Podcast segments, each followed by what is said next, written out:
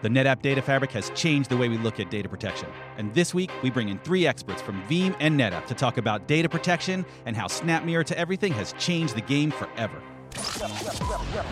Welcome to the Tech ONTAP podcast with Pedro Arrow, Glenn Sizemore, and Sully the Monster. I love NetApp. Oh, yeah.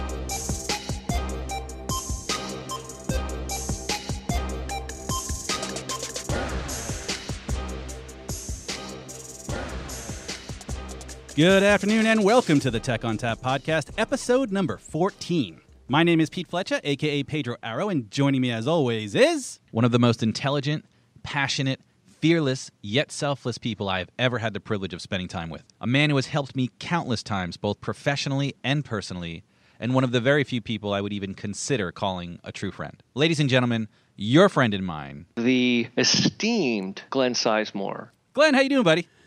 Man, you just keep trying to pile these up as high as you can get them. just like how red can I make Glenn? Well, there's a reason I did that one. I'm going to explain Yeah, that in a minute. no, yeah. However, sitting next to you is not Sully because he's out preaching the good word of containers on NetApp. He's eating raw chicken, which I don't approve of, but is a thing where if you can get it in the right place of the world. Yeah, yeah, yeah. So he's he's out at a trade show, but he's preaching the good word of containers on NetApp. And in his place is no stranger to the podcast, and certainly no stranger to the NetApp community. You can find him on Twitter at NFS Dude Abides. And uh, his name is Justin Parisi. Justin, thanks for filling in, buddy. Should I should I talk like Sully really, really low? Well, you got to get about two yeah, feet you're away from the mic. You're way too close to that microphone. Hi, hi. There you go. Much better. Much better. Oh yeah, I'm not gonna do that. I'll show. I'm sorry. Now you just need to disagree with everything Glenn says, and w- it's like he's here. Yeah, that's basically what I need you to do. I, I'm not gonna do that. All right, on to my cheesy Glenn greeting that was a little awkward and Glenn got all red. Uh, the reason I did that is because I wanted to, at one point, obviously, do a Glenn greeting one day. And uh, there is no more appropriate time than to do it on my very last time on the Tech ONTAP podcast. Boo. Yeah, so uh, for those of you listening, I have horrible news, but it's good Oh news. no, whatever, man. It's it's all fantastic news. It's happy days all the way around. Don't you start that. it's bittersweet for me because uh, I've accepted a position at VMware to focus on storage with with virtualization, and so I'm going to be still in the same family but wearing a different color hat. Uh, but always bleeding blue, and I've told everybody at VMware that I will be a strong advocate for NetApp, and that never changes. But this is officially my last full uh, time as a podcast member. I will be coming in. I, we will be doing the daily recaps in Berlin, uh, and I will be in Berlin doing our sessions and hopefully meeting all the uh, listeners that are out there that are coming. Looking forward to that. But this will be my last one. Filling in for me is a man with a face for radio, Justin Parisi. Hi. Yeah, so Justin's going to be part of the uh, podcast family officially right after uh, Insight, and so we're pretty excited about that. You may remember me from five minutes ago. All right, we got a great episode this week. This is going to be a little out of the norm for us. It's not a structured, uh, this product, let's dive deep. This is more of a topic, uh, technology topic around you know some NetApp stuff, and we brought some different experts from different parts of, uh, of the world, but also different different job roles. So we're excited to bring in three people to add to this conversation. So we'll start with from Veeam SE and also NetApp A team member Michael Cade. Michael, welcome to the podcast. Hey guys, thanks for having me. Also joining us today from NetApp, technical marketing engineer uh, focusing on Snap Center, is John Spinks. John, welcome back to the podcast. All right. Thanks everybody for having me back. And lastly, uh, no stranger to the podcast and co-presenter for me at Insight, Miss Rachel Dines. How you doing, Rachel? Hey, Pete, doing okay, though you're breaking my heart. I'm crying here quietly. Oh, don't cry, don't cry. Just talk a lot of good Altavault for us. We need your brain. Oh no, I love this because this means that like I'm I'm just weeks away from the next time I want to have a rant on VVols or, or VAAI. I'm calling you, and and we're just gonna have it out. Call me. I'm coming to the podcast as a Okay. guest from VMware. and All right. I- yeah, I'm Uh, ready. Are you going to be like that guy from high school that was popular and then keeps coming back? Probably minus the popular part. I was going to say the popular part. That's that's not right. That's no, I'm just going to with guy that keeps coming back to play foosball. Actually, Yeah, how are you gonna do that? You're gonna have to come in the office just to stay current, man. visitor pass. Yeah, visitor pass, just so so Dan can school you. It's all right. Awesome. So, guys, we want, we brought you guys in because at Insight, a lot of cool things happened. You know, our founder Dave Hitz, he did a pretty cool demo at Insight. For those of you that haven't seen the demo, it's on netapp-insight.com on one of the general sessions. But he showed some really cool stuff around the data fabric. It was all about Snap Mirror to everything. You know, he showed some examples of uh, using uh, OnCommand Cloud Manager and literally dragging and dropping data from AWS over to an Azure cloud instance. Really simple stuff, and it was really, really next generation technology. I was pretty excited about that, and I wanted to bring you guys in to sort of get a couple of opinions. And so, Glenn, what was the first question that you mentioned earlier? I think that's a great way to kick it off.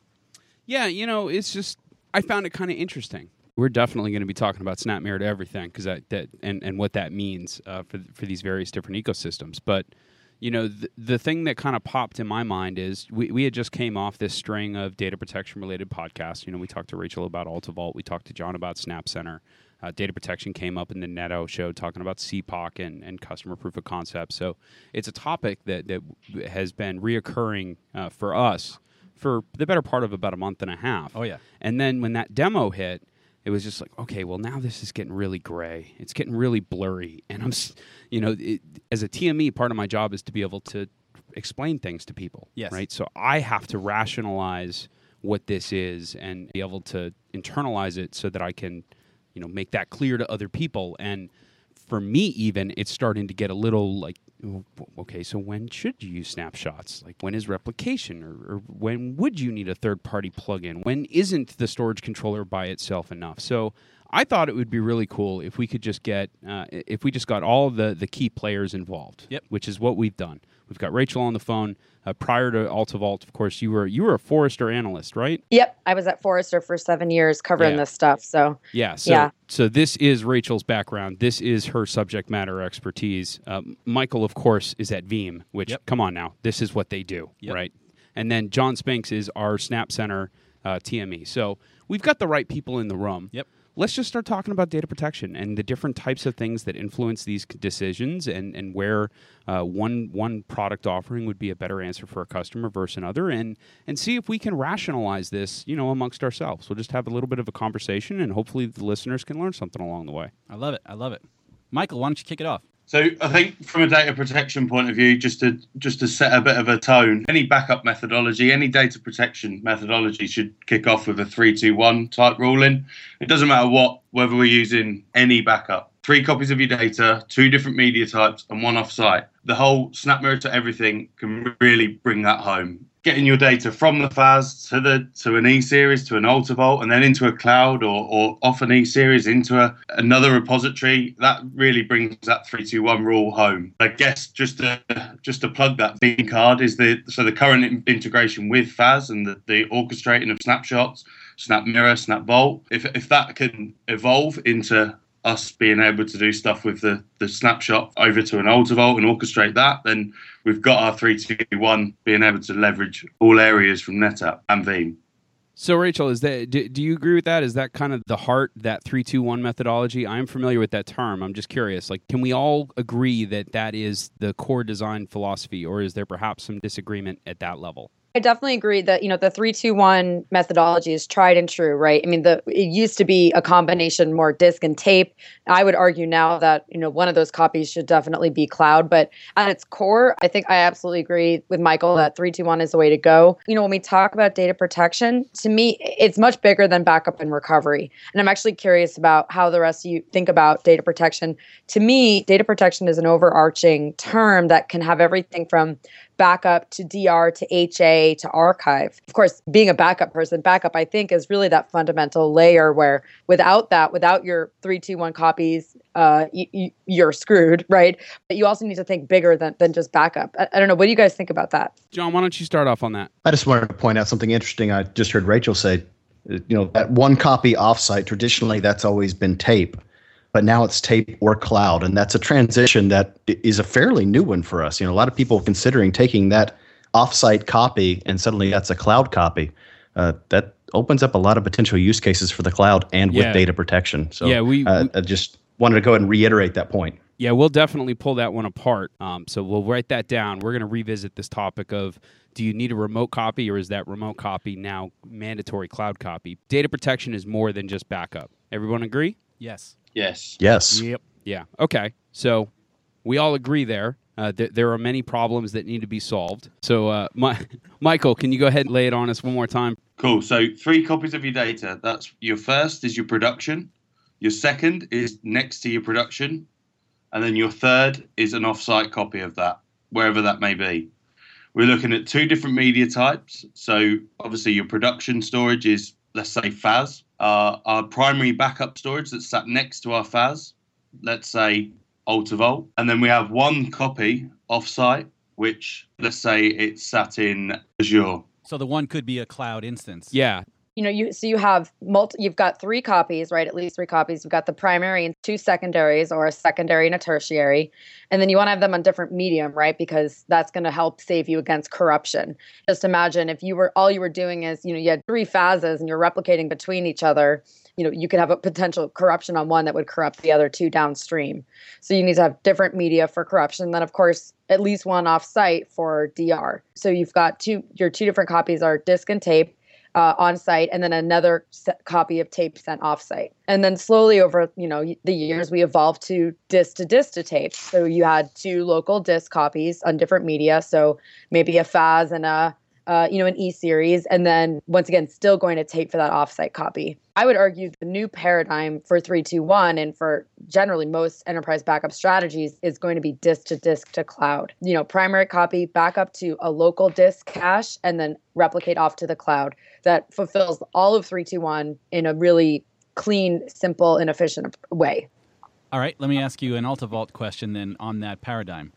You told me a couple of weeks ago when you were in here that the majority of the restorations for AltaVault are going to happen on site from disk, right? Yep. Because AltaVault is two different ways to restore, right? You've got that cloud, so you're covered in the event that there's any hole in the ground scenario because it's going to be off site. But at the same time, the restores are being done from disk. Yeah, exactly. So, I mean, let's face it, restore from a local disk cache is always going to be faster and less expensive than a restore from the cloud. So, while, you know, we have that cloud copy out there for customers to restore, we don't actually want them to ever have to use it. That's like you know you're restoring from the cloud and only 5% of the time is the design point for this and so that local copy is your second uh, on-site copy is the AltaVault cache and then your third copy becomes the cloud so yeah you could restore from either on-prem or the cloud and the cloud copy is really for restoring something that's really old and maybe it got just you know it was vaulted out to the cloud and for whatever reason you need to restore a backup that's six months old um, or in case of you know I don't like to say smoking hole disaster because those aren't very realistic, but in case you know, lose your primary data center in more of a DR situation. The whole smoking hole scenario. I mean, that you're right. That's not entirely realistic. We have seen it. I mean, we've seen instances where customers have It's- a it's- sprinkler system. yeah, come it's in. usually a flood. Oh, usually Usually water. Yeah. Sprinkler, yeah, yeah. Or No, no. or Yeah, fire- halon. Yeah, halon, whatever.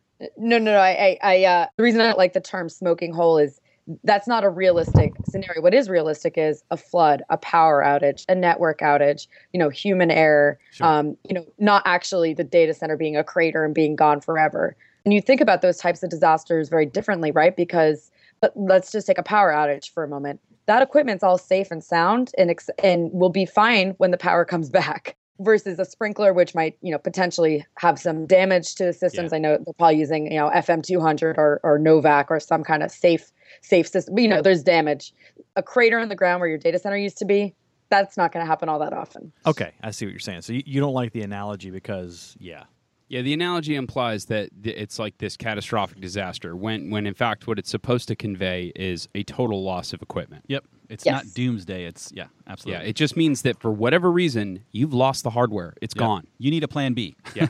hey, Michael, you're, you're in London and Yeah, just outside. So, not that it's a different world out there, but uh, does, is it slightly different? What what use cases do you see in Europe in the, as it pertains to data protection? Is there anything, any insight into uh, what what are some of the more common use cases you see for uh, data protection in, in some of your customers? So yeah, very similar to what Rachel said in that there's a lot of customers that I speak to that are still nervous about moving away from tape. They know that tape has been the done thing for, for years, but they're they're now toying with the idea about getting into the cloud. We're probably a few years behind you guys and pushing that technology, but yeah, it's definitely starting. We've got the links here now to those those hyperscaler cloud providers. Yeah, I think it's it's definitely coming over here. Okay, so I think we've got a real solid understanding. You know, we're dealing with a, a general category of problem set, not a point technology. It appears that, you know, at least through the US and EMEA markets, we have consistency of the problem. Yep. Um, you know, we don't have APAC represented on this particular call, but if it turns out that that market's different, we'll do another episode. That's Yes. the beauty of this show. So, what about to kind of pick at something that Rachel was was alluding to earlier? What if we take a use case like, for instance, oh, I don't know, Exchange, right? Uh, Exchange 2013, we can effectively do a 321 directly inside the app tier, right? Because we've got DAGs, we can have multiple copies locally, we can have a remote copy, uh, we can even you know put those copies on different media since we're using application-based replication. Uh, Log and, shipping. yeah, potentially with log shipping and or lag copies that that just delay replay. You know, but even in that scenario, and, and this is why I brought it up, that only protects you against actual failure.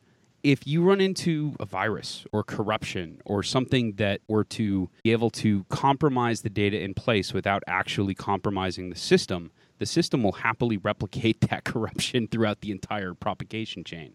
So, in a scenario like that, where, and admittedly, this is a bit of a softball, but you know, this is that use case where you know when it first came out, people looked at it and said, "A, enterprise storage is dead. B, I don't ever have to do backups anymore." Right. Some organizations tried that. Most of them continue to back it up because of that fear of, well, what happens if something goes wrong, right? So, uh, what other types of workloads are out there where you know perhaps people look at look at it at first light and say, well, I don't need to protect this, and then when you actually start to pull it apart, you know, it turns out, oh no, no, you still need to back that up. You still need to have this data protection methodology around it. Yeah, it turns out there's a difference between data protection and continuous availability. Yeah, precisely. Well, there is a big one to me that um, I think most people are not protecting this today. And in my opinion, it's a huge risk, and it's SaaS applications. mm, interesting. So, yeah, for example, organizations that go to Office 365 or to Salesforce or to, you know, e- e- every major enterprise is using SaaS. In fact, I think the latest stat I saw uh, from Forrester was 40 plus different SaaS solutions at the average large enterprise. But no, we don't back those up. You know, who backs those up? Well, you know, obviously you rely on the SaaS provider to take the backups, but that could potentially lead to a big gap and loss of control. It's something I think more organizations are going to need to start thinking about in the coming years. Yeah, because that data that resides inside that SaaS application, that's your customer data. That's your business data. It doesn't matter that you're not running it. You still need the data itself. Exactly. From a consumer perspective, you know, everyone's embracing the cloud, you know, and getting their, their pictures up to different places and, and, and using, you know, sources like Amazon to, you know, to upload all their photos. yeah, you know, that's a great one. But Yeah. no one ever really thinks about the fact that uh, well, that's protected by them. I'm sure it is, right? It's, like there's never any any thought process Yeah, into there's- that there's it's an not assumption, going to be there. Yep. I, Hey, I- speak for yourself, dudes. I, I protect across multiple clouds. Oh, you're doing a three two one model on all your photos. On my pictures, basically, yeah. Well, I mean, we would expect nothing less from you. Yeah, at this point, if you weren't doing it, I would actually be a little bit disappointed. That's a good point, Pete. Um, uh, not maybe as relevant inside the enterprise space, but it is another good example. You know, where you look at it and go, "Well, I have iCloud, right? All my all my photos are going there. I don't Yep. need that." And then, you know, three years later, you go and try to find that picture of your kid and figure out, oh, well, this isn't a full full res copy of the photo. I actually lost this data. This is just like a thumbnail that I can I can look at, but I can't like print this out or blow it up. I can't do anything with it. John, what about you? Can I'm you a, I was going to say I'm in the same boat as Rachel here because I've got my primary copy of my photos on my phone. I've got a secondary backup on my storage system at home. That's a you know consumer grade storage, and then I send all that off to CrashPlan. So I've got my three two one as well. Oh boy. Okay, now I'm feeling bad. I've just got like all my stuff sitting in OneDrive, and if it ever dies, I'm screwed. What? None of you guys have a homegrown tape backup solution? Come on. Come on, tape, really? Get with the program. What is, ta- is tape dead? Oh, you're going to be shamed. Oh boy, you want to get me going here? Is I tape mean, dead? Uh, we can have this fight if you'd like to have it. Hey, we got All right, Michael. all We right. got Michael on here. So, Michael, is tape dead? Uh, probably not over here, but yeah, I think it's going the way of the dodo. Clearly, it's not dead, right? But should it be dead, at least for backup? Absolutely, sure. yes, in my opinion. You know, I do think there's a place for tape for like doing low, low, low tier DR recovery in some situations, although most of those scenarios could really be fulfilled with cloud. It's not dead. It's there's actually like 50 something plus percent of companies are still using it, according to the latest stat I saw. But should it be dead? Well, that's that's a different story. I think. So, yes. so why should it be dead, Rachel? Tell me why. two main reasons to me. One, labor costs. When you're actually handling physical media like That that, it's true. actually very, very expensive. Yeah. So actually, this is a great Veeam and NetApp joint customer with AltaVault, King County. One of my favorite customers right now because they spoke at Insight, did a great job. They were previously going disk to disk to tape with data domain. They got rid of the tape, they got rid of the data domain, they dropped in the AltaVault. Veeam was managing all of this from a backup perspective. When they got rid of the tape, those people now work on more interesting projects. Two whole people that were just managing tape the whole time. So that's my what problem one. Problem two, it is error prone because we don't handle it properly. So, you know, you see a lot of statistics thrown around about how tape is, you know, unreliable. If if you manage tape perfectly, keep it in the physical conditions it needs, it's actually fairly reliable. Yep. But we don't do that. We put them in the glove box of our car. You know, we throw them in the back seat, we throw them on a truck and ship them off, and that makes them actually uh, very unreliable and can be hard to get your data off tapes when you really need it. So, are you talking about backup tapes or your Creedence tapes? Aha, both. Okay, because I, I don't keep my backup tapes in my car, but I can see your point. I mean, you're right. The, the conditions need to be ideal for, for tape to survive, right?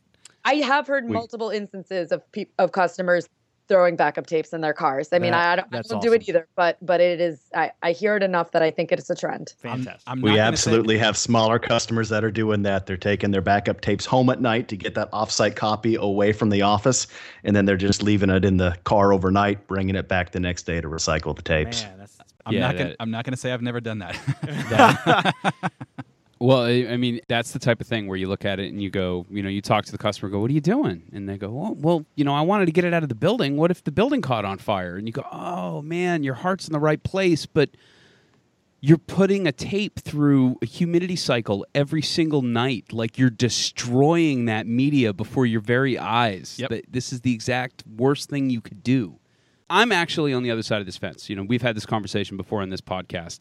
I actually think that A, tape is not dead. Uh, B, will never die and will always have a place. It's got a very small role these days. It used to be the media where you stored your secondary copy.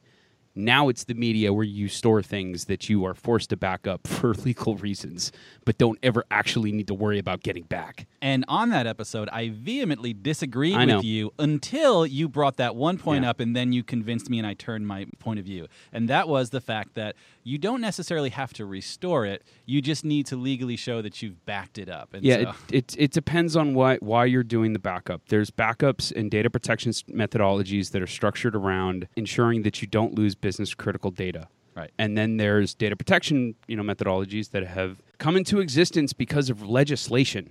You know, there are regulations and laws that we have to follow, particularly with data and as data moves around the world. And different parts of the world have different uh, requirements about how you keep it and how long you keep it. And not all of those requirements actually say you have to be able to get it back. Right. They just say that you have to be able to prove that you maintained the trust chain. You tried to back it up. You can prove that you backed it up. You can prove that you had control of it throughout its life cycle.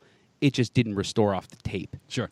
Let's talk a little bit about data mobility as it pertains to SnapMirror to everything. Dave Hitz did a really cool demo at Insight talking about data protection. He showed an example with AltaVault, which I thought was pretty cool, which is why, uh, Rachel, I wanted to get your opinion on that. But I'd love to start the, the conversation with a little bit of context, right? Dave Hitz explained it perfectly, and he said that you know, there have been many trends throughout the years that have changed the way people do business. And people migrated from Linux to NT back in the 90s uh, because everybody was going to go towards NT. And then ultimately, many people went back to Linux uh, or Unix and said that there's room for both, right? And so Dave Hitz articulated it in a way that cloud is important. Not everybody will go to cloud, but it needs to be part of a toolkit, not necessarily the one solution. And, and really demonstrated how that data mobility is done through SnapMirror, whether it's from cloud to cloud through SnapMirror, whether it's using AltaVault, whether you're using NetApp private storage, you know, so many different use cases. So I'd like to poll the room real quick on sort of what, what did you think about the demo that Dave Hitz did with the drag and drop, and as well as uh, what do you think about the whole SnapMirror to everything concept as it pertains to NetApp private storage, Cloud ONTAP, and also things like cloud AltaVault. Let's start with Michael. yeah, the session was brilliant.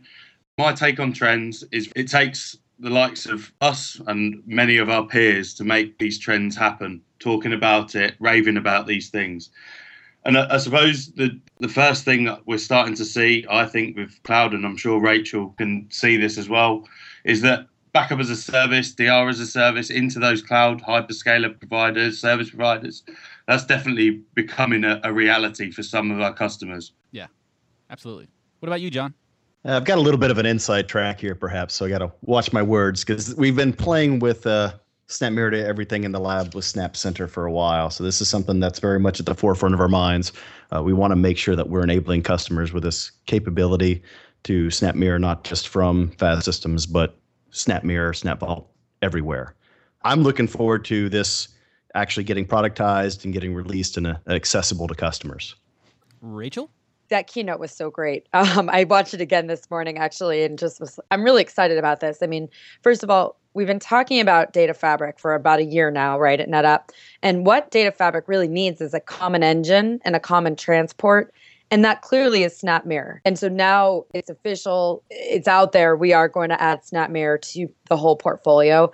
And that's just going to give customers the ability to seamlessly move data wherever they need it. I mean, truly, really, really seamlessly drag and drop. So that plus showing that with AltaVault, which adding SnapMirror into AltaVault is the number one feature request I hear from customers, and I don't blame them. I bet. Right now, with the way we send backups into AltaVault or with streaming backup solutions, which works really well. But for customers that are heavy into NetApp and want to be able to snap directly into AltaVault, you know, from their FAS or now in the future, even from E Series or from All Flash FAS, we want to give them that capabilities. Really, really cool stuff coming down the line. Yeah, the thing that I'm personally like super excited about is just all the options that all of a sudden are in my tool bag from from a solutions perspective. Yeah. You know, we sit down with with inside the FlexPod team and we start analyzing a, a market need or, or a technical ability and start polishing that into a solution that we think would help customers. Now we're going to have just a plethora of options, right? You, when you start to walk this thing back, you know, we've got StorageGRID and what may be the world's best object store system on the planet right? Uh, on the back end, we've got AltaVault and just the most efficient thing you can find when it comes to squeezing 10 pounds in a five pound bag. And now we've got the interoperability between the actual core storage platforms, between Data ONTAP itself, SANtricity itself, and the ability to easily move data. I don't want to say like non-disruptively or quickly because Sure. you know in all cases we're going to be dealing with actual copies and copies take time. Yeah. Um, but it will be easy because we'll, we'll have a common protocol and a common management framework. I was a little bit surprised. Uh, I'm curious. Did anyone know that this demo was going to be at Insight? Because I was, I was caught completely off guard and just was sitting there going, "Holy crap! He just announced that." Some of us might have helped him with it. I bet. I bet. So, so that means Rachel, you know. So that was real, right? Come on, let, we've got to ask. No, no, it's the real. listeners have It- asked. It's real. it is definitely real. Yeah, it's real.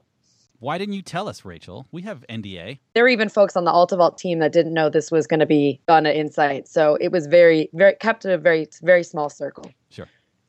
for me, that was a light bulb moment, right? So if you're wondering about data fabric and you're like, man, what is this data fabric? What's it going to do for me? What's the value? And then you see that happen, you're like, oh, Yeah. that's what I want it for.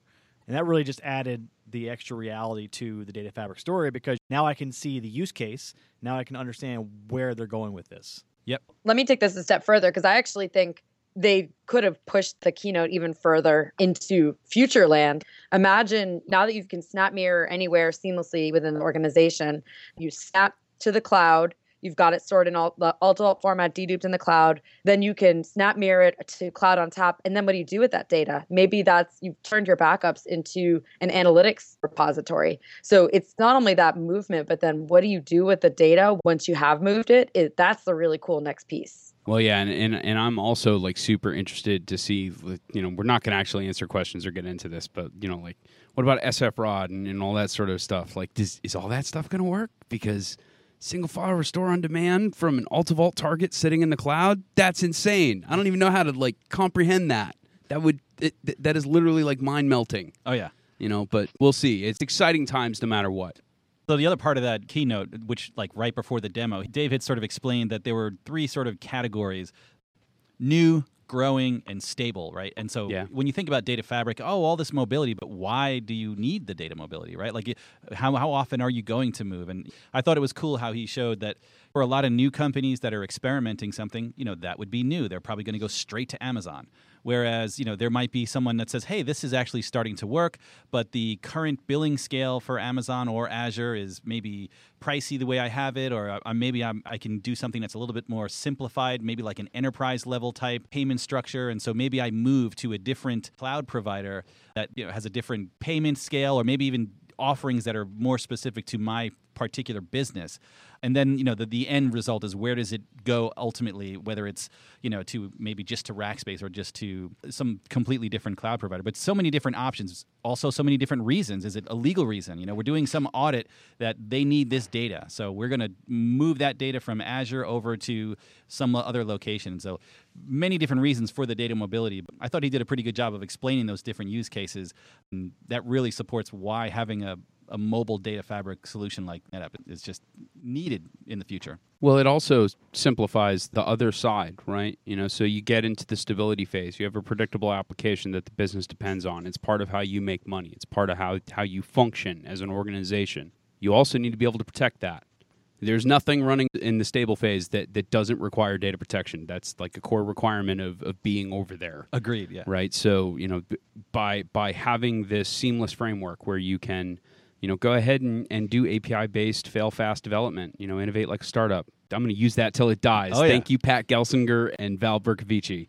I love that saying. I like that one You know- and fail fast. Those yeah, are the best. Yeah, you can go ahead and adopt that methodology, but when the time comes for you to pivot, because you're predictable, you're stable, you know what you're doing, you've made it through your, the lean discovery process, you've achieved success, you're profitable, whatever it is, right? Whatever your success metric is. When you need to bring in those data protection, you don't have to re-architect, man. You're just turning on a license and deploying an agent. And the best part is, we legitimately don't care what you use. Yeah. You want to use Veeam? Use Veeam. It's fantastic. Yep. You want something from us? SnapCenter's pretty cool. You should check it out. You know, if, if you want uh, centralized, like service provider scale type stuff, we got SnapProtect and integrations with every kind of third party you could imagine. Yep. We don't have a dog in this hunt. Our play, uh, as I've started to restate it, uh, and, and I'll open this up for everyone listening. You know, if you don't agree, speak up. Podcast at netapp.com. Our play here is we are attempting to remove data mass from the problem set. That's what we're doing. Remove the mass from data itself so that it's not as hard to move. I like it. I like it. Zero gravity. Anti gravity. I'm a big sci fi guy. I think that'd be cool. Probably not real, but maybe gravity mirrors. Those seem like they could work. It's a lot easier for compute than it is for data. It's kind of like a skyhook ver- versus space elevator. Space elevator sounds cool until you realize like it's completely impossible.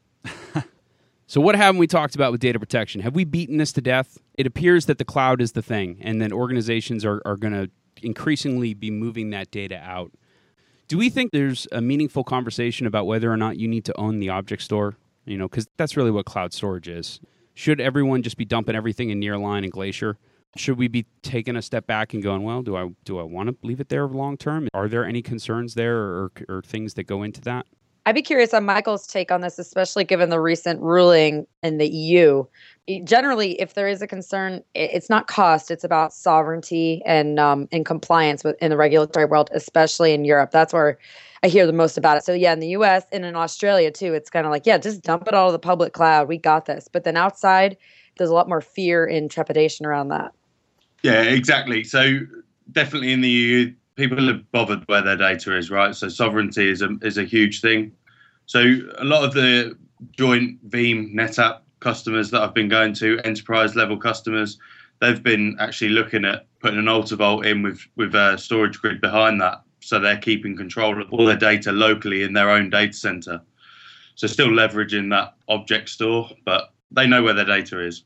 Yeah, I was talking to uh, Duncan, our director of Object Store, here the other day. Uh, we're we're going to bring him in uh, probably in, around December, but uh, we were talking about uh, how StorageGRID was doing, and he, and he was telling me how in EMEA they are moving an incredible amount of virtual appliances. It's just like it's it becomes part of the sales cycle. You know, they'll they'll go ahead and they'll tack on uh, a virtual StorageGRID web scale instance.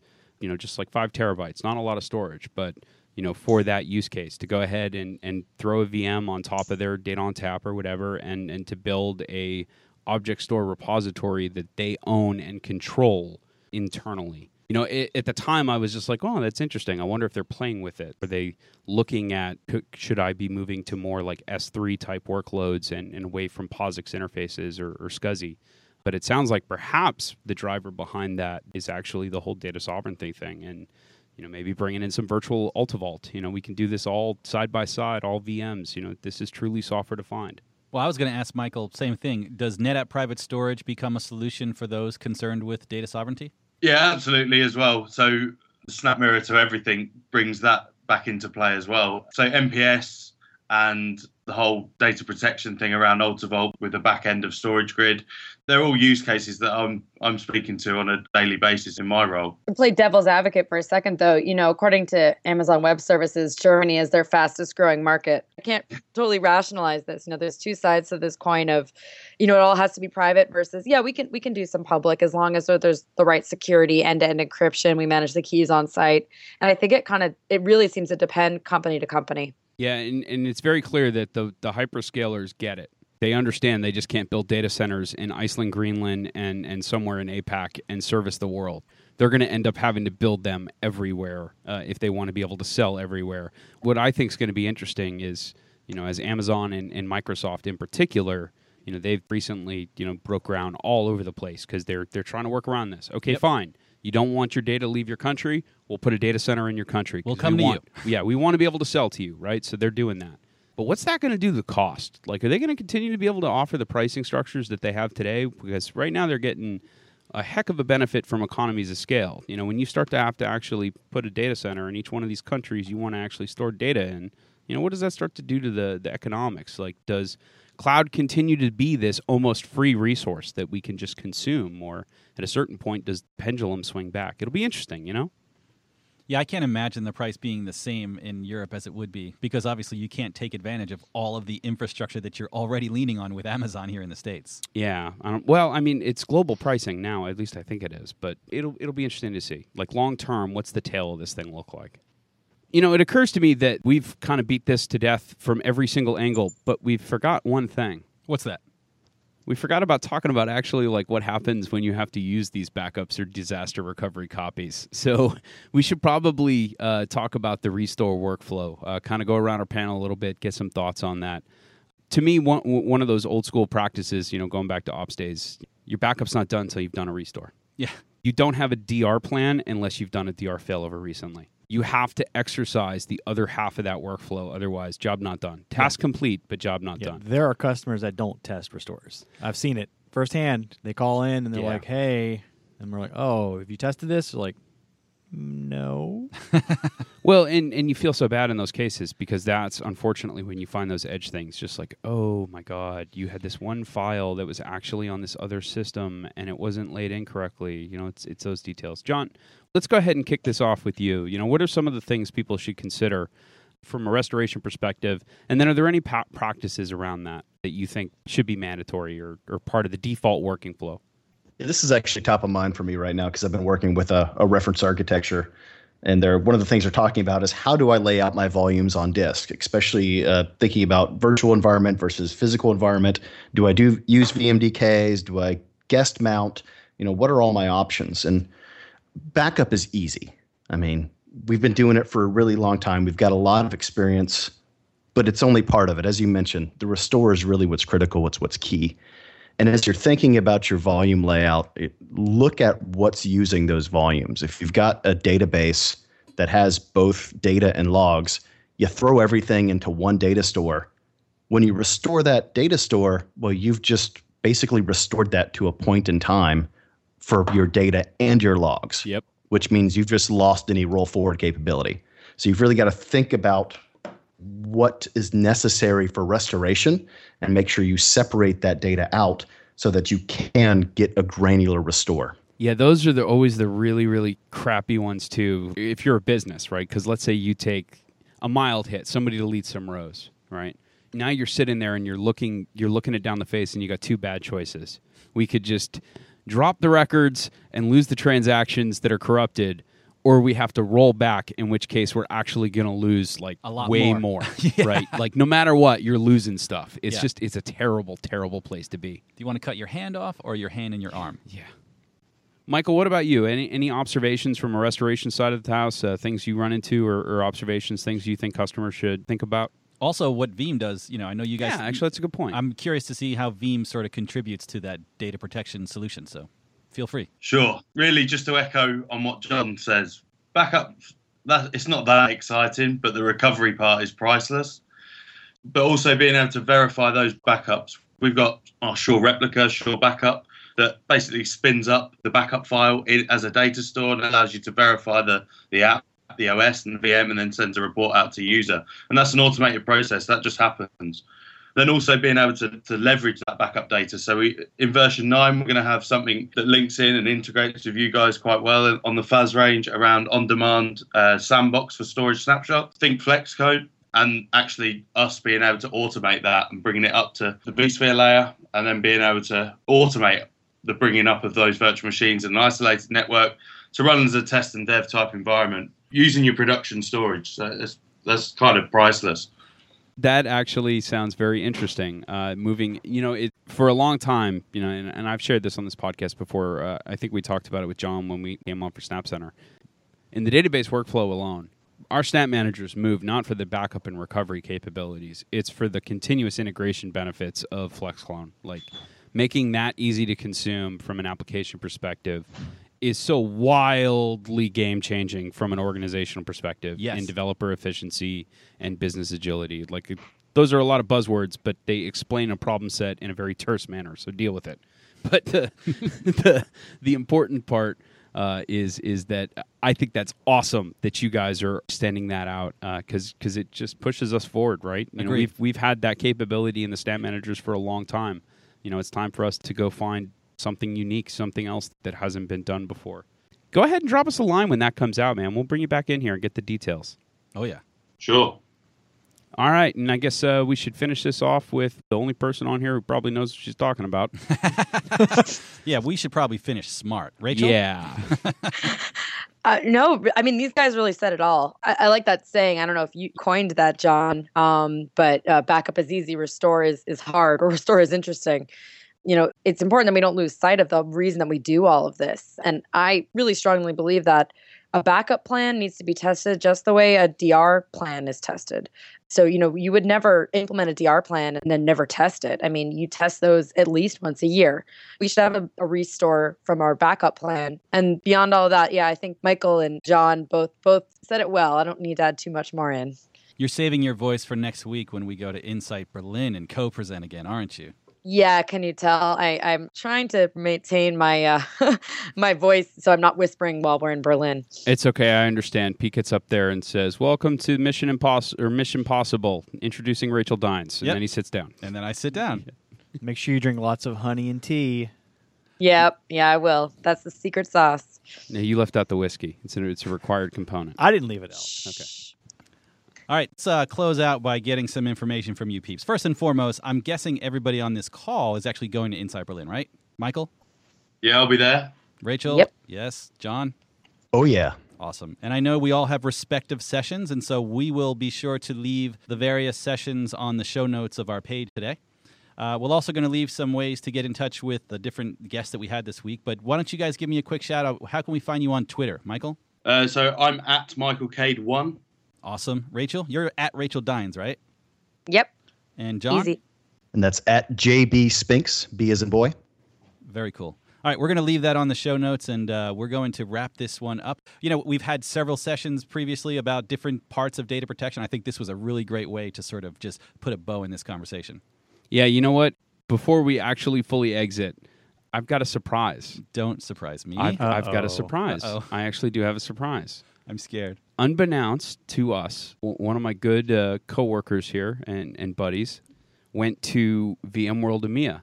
Okay. And the VMworld EMEA guys looked around and said, Where's the podcast? Where are the microphones? We should be recording. Without our involvement, somebody pulled out a phone and they did a daily recap for us. no way. And they mailed it in. So let's go ahead and tack it on the end. It's a couple weeks old now because VMworld EMEA was the same time as Insight US. But this audio recording made it to my inbox this week during the week, and I've listened to it, and it sounds like we missed a pretty cool show, man. Ah, I love it. I'm so glad. All right, let's we're going to play that. We'll play that on the end and then then we'll just wrap this up real quick. So real quick, last time when I was on the podcast, uh, you guys asked me what's coming up next with SnapCenter, and I honestly couldn't say anything. I just wasn't allowed. Uh, since then, we've got a little bit of news that I'm allowed to share. Uh, Snap tell, Center is going to be opening up an external beta for our SnapCenter.next that's going to include Oracle on Linux. So if we've got any customers out there that are interested in Oracle and Linux with the centralized UI of SnapCenter, if you've got SQL as well, that would be awesome. Reach out to us. You've got my information on the podcast, or you can reach out to us at ng-snapcenter-beta at netapp.com, and we would love to have your participation. Wow. Man, Rachel, now you got to drop some sort of product news. I don't know what's going on here, but but you're getting outclassed. We've got Be the one-upper. rele- Come on. Oh, never. I can I can always one up somebody. So you know, at Insight, we did announce the latest version of the AltaVault operating system. It was not in any of the keynotes or anything, but but you know, it is now uh, shipping, and there's a lot of cool new features in there, like a couple new clouds supported, uh, support for KMIP for uh, key management, and best part, AltaVault validated architecture on FlexPod. So now we you can Yes, every sir. FlexPod you deploy, you know, that should be backed up to the cloud with AltaVault. So cool stuff coming, just shipping right now. And um, yeah, this we're, we just hit the one year anniversary of being acquired. It has really flown. It's come a long way in that in that year. And I forgot our anniversary. That's all you got to too do. Is, all you got to do is ask Rachel to one up, and she's got your back. Yeah, no, that's that, that's awesome. I so love the fact that you're like, no, I totally got this. Go ahead, go. Uh, my favorite Southie. Well, before we go, I'm looking forward to listening to this EMEA version podcast. This is going to be a blast. I gotta say, I had a listen. It was fantastic. All right, so that's a wrap. That is VMworld 2015 EMEA over and done with. Yeah! Yeah! All right, so some great things that resonated this year at the show. Pleased to say that we had a, quite a bit, a fair bit of attendance, and we're going to go around some of our tech guys here on the stand, and we're going to just give it a quick snippet of what resonated with them the most. So, Mr. Wackers. Hi, so Philip Wackers, based out of Belgium, EMEA CSE for healthcare and some other stuff. Just want to mention AltaVault because even if VMworld is virtualization, we had some great conversation on AltaVault. Even some EMC customers showing big interest in it that want to step away from Data Domain, like doing different things, back up to the cloud. So that was uh, some great conversations about that. So I'm passing on to the next guy that can, give an update. My name is Jacint, I'm an SC. I did most of my stuff with VWAS, uh, generic CDOT stuff, uh, All Flash FAS, a lot about uh, data fabric, and also FlexPod and, and things like that. My name is Mark from Switzerland. I'm consulting system engineer. Uh, for me, definitely it's the One World, One Nation show here at the VMworld 2015 Barcelona. I had a couple of good uh, discussions on our big whiteboard table, which we had a lot of fun this week. And what I think of is StorageGRID, which is the next big software which we offer. I'm passing along too. Hi, this is Josep from the Saudi team. So I was covering mostly the FlexPod. There, there were a lot of customers coming with the v, VBlock background asking about the FlexPod uh, and what we do with Cisco especially. I got a quite good customers from the Middle East, from Qatar, from Saudi, from Dubai. I think we need to focus on the FlexPod more. We need to promote FlexPod more and more with Cisco. We need to strengthen our collaboration with Cisco. I got a lot of questions on All Flash FAS as well. Uh, I think we need to do our marketing a bit more on the All Flash FAS. And I'm passing the mic. Hi everybody, it's Roberto here from EMEA.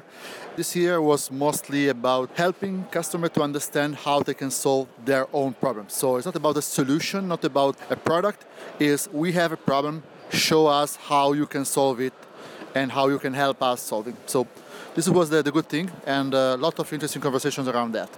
And I'm passing by to the next Hi, my name is Karel Verhaast. I'm a PSC based in Belgium. I had to help on the hands-on lab. It was very amazing to see how many VMs they were fired up, how many sessions they took. Our lab was SnapCenter Server, had to do with the new product, and I was quite impressed with the product, and a few customers liked it also, so it looks promising. I'm gonna pass it to Hi, I'm Arno Boer from Netherlands. Uh, I really enjoyed this time at VMworld Europe 2015. A lot of interesting conversation. Every topic came by. All Flash FAS, StorageGRIDs, CDOT, data fabric, and, and everything else. And people were really looking for uh, solutions. VFOS, EVRL, and we really can help customers to go further. And thank you. We now pass the microphone to. Hi, my name is Gerd Wolf. I'm the Global Technical Account Manager stated in uh, Germany. And for me, it was very impressive sessions here. Not only talking about virtual solutions, we are talking about the data fabric, object stores. The people come with very interesting questions, and we can deliver them a good solution out of our portfolio. For example, university looking for X-ray storage, object-based, never heard about it before, and now they are rethinking. And then that's a great opportunity where we are to deliver the people the solution they need. Hi, my name is Guillaume. I'm in the enterprise C team in France, back in Paris. What I really liked was to set up a little workshop with customer, taking time to understand their needs, uh, answer their question. And it was great time. Hi, this is Rhett Bigler. I'm the VMware Technical Alliance Manager out of uh, RTP in the United States. So I would say the main theme that I got out of the show was customers looking for how we can make their life easier and simpler. I spent most of my time on point um, over at Evo Rail, which is, of course, all about setting up a complete infrastructure in 15 minutes, which certainly simplifies people's lives. But I also had some great conversations with people about AltaVault, the main feedback being, wow, that is a great way to speed up and simplify my backups. That was kind of fun. Hi, this is Alexandra. I'm a SC from France. I retain of this experience is that we have a lot of talking with customers and in fact they are really interested in what we do. The fabric of course and in fact we have a lot of discussion around FlexPod and around uh, hyperconverged solutions against EvoRail. Hello, my name is André Ossel. I'm a system engineer from the Netherlands. Uh, we have a great stand here at uh, VMworld in Barcelona. We had great discussions with customers of all kinds of solutions we can offer for them, including our data fabric and our all-flash proposition. Check it out on netapp.com. All right, everyone, thank you for listening. This is Alex Rossetto. I'm one of the Susan's architects coming across the pond from RTP. I wanted to thank everybody who participated. This team has been great. I was here representing the converged infrastructure team. I think the main topic I'm taking away from today's conversation is in the European market, there's an extreme interest in the converged infrastructure. We're still number one. Evo Rail is an emerging market, and you know there's a lot of positioning we need to work on. Again, thanks everyone so much for listening. I appreciate it, and everyone have a great NetApp day.